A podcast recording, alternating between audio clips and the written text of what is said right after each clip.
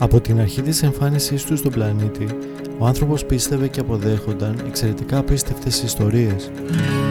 Πίστευε ότι η φύση ήταν μια οντότητα που αλληλεπιδρά με αυτόν, αργότερα ότι οι θεοί είχαν ανθρώπινες μορφές και συμπεριφορές, έπειτα ότι ο Νόε έσωσε την πανίδα του πλανήτη από μια τρομερή καταιγίδα μέσα στην Κιβωτό. Στον Μεσαίωνα, οι άνθρωποι είχαν αποδεχτεί ότι οι βασιλιάδες, δηλαδή άλλοι άνθρωποι, είχαν την τύχη της ζωής τους στα χέρια τους και έπειτα πίστεψαν ότι κάποιος με μακριά άσπρα γένια που τον ονόμασαν μάγο μπορούσε να θεραπεύει τις θανατηφόρες αρρώστιες. Αργότερα, άπικοι εργάζονταν ως δούλοι επειδή τους δίδαξαν την ανωτερότητα των δυναστών τους η οποία βέβαια ενισχύονταν και με μια γερή δόση βίας.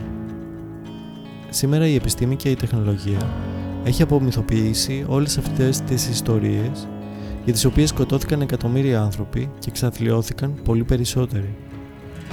Ο άνθρωπος δεν πιστεύει πια σε ιστορίες τόσο αυθαίρετες μόνο και μόνο επειδή τις αφηγούνται κάποιοι που ονομάζονται σοφοί. Ή μήπως όχι.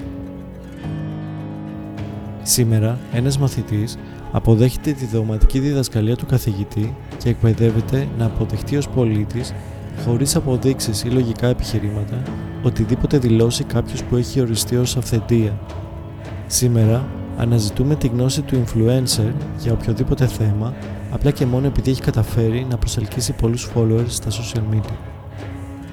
Σήμερα στέλνουμε μηνύματα στην αυθεντία του κράτους για να προστατευτούμε από μια πανδημία. Σήμερα μας ενθαρρύνουν να εργαστούμε χωρίς αμοιβή για να αποκτήσουμε γνωριμίες και εμπειρία. Σήμερα απαξιώνουμε όλη την επιστήμη, την τεχνολογία, τη γνώση, αλλά κυρίως τη λογική. Αποδεχόμαστε τις τεχνητές αυθαιρίες χωρίς αμφισβήτηση. Ένα χαρακτηριστικό κυρίαρχο στο ανθρώπινο είδος. Πράγματι, οι άνθρωποι λατρεύουν να πιστεύουν τις εύκολες και ευχάριστες ιστορίες. Όμως η αλήθεια είναι πολύ πιο περίπλοκη και κουραστική και απαιτεί πολλές ερωτήσεις και έρευνα για να αποκαλυφθεί πολιτισμό του ανθρώπου συντηρήθηκε από εκείνους που ακολουθούν πιστά τις αυθεντίε, αλλά εξελίχθηκε επειδή κάποιοι άνθρωποι δεν αρκέστηκαν στις απαντήσεις που τους δόθηκαν, τις αμφισβήτησαν, έκαναν νέες ερωτήσεις και προσπάθησαν να τις απαντήσουν.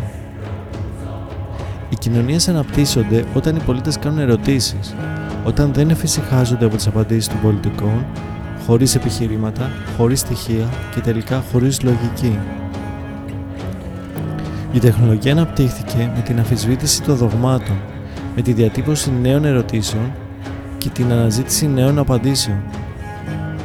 Οι επιχειρήσεις γίνονται πιο ανταγωνιστικές όταν αμφισβητούν πρώτα απ' όλα τον εαυτό τους και απαντούν συνεχώς στα νέα ερωτήματα των εποχών. Από τον πιο απλό πολίτη έως τον φιλόσοφο, τον επιστήμονα και τις επιχειρήσεις, πρέπει να κάνουμε όλο και πιο δύσκολες ερωτήσεις.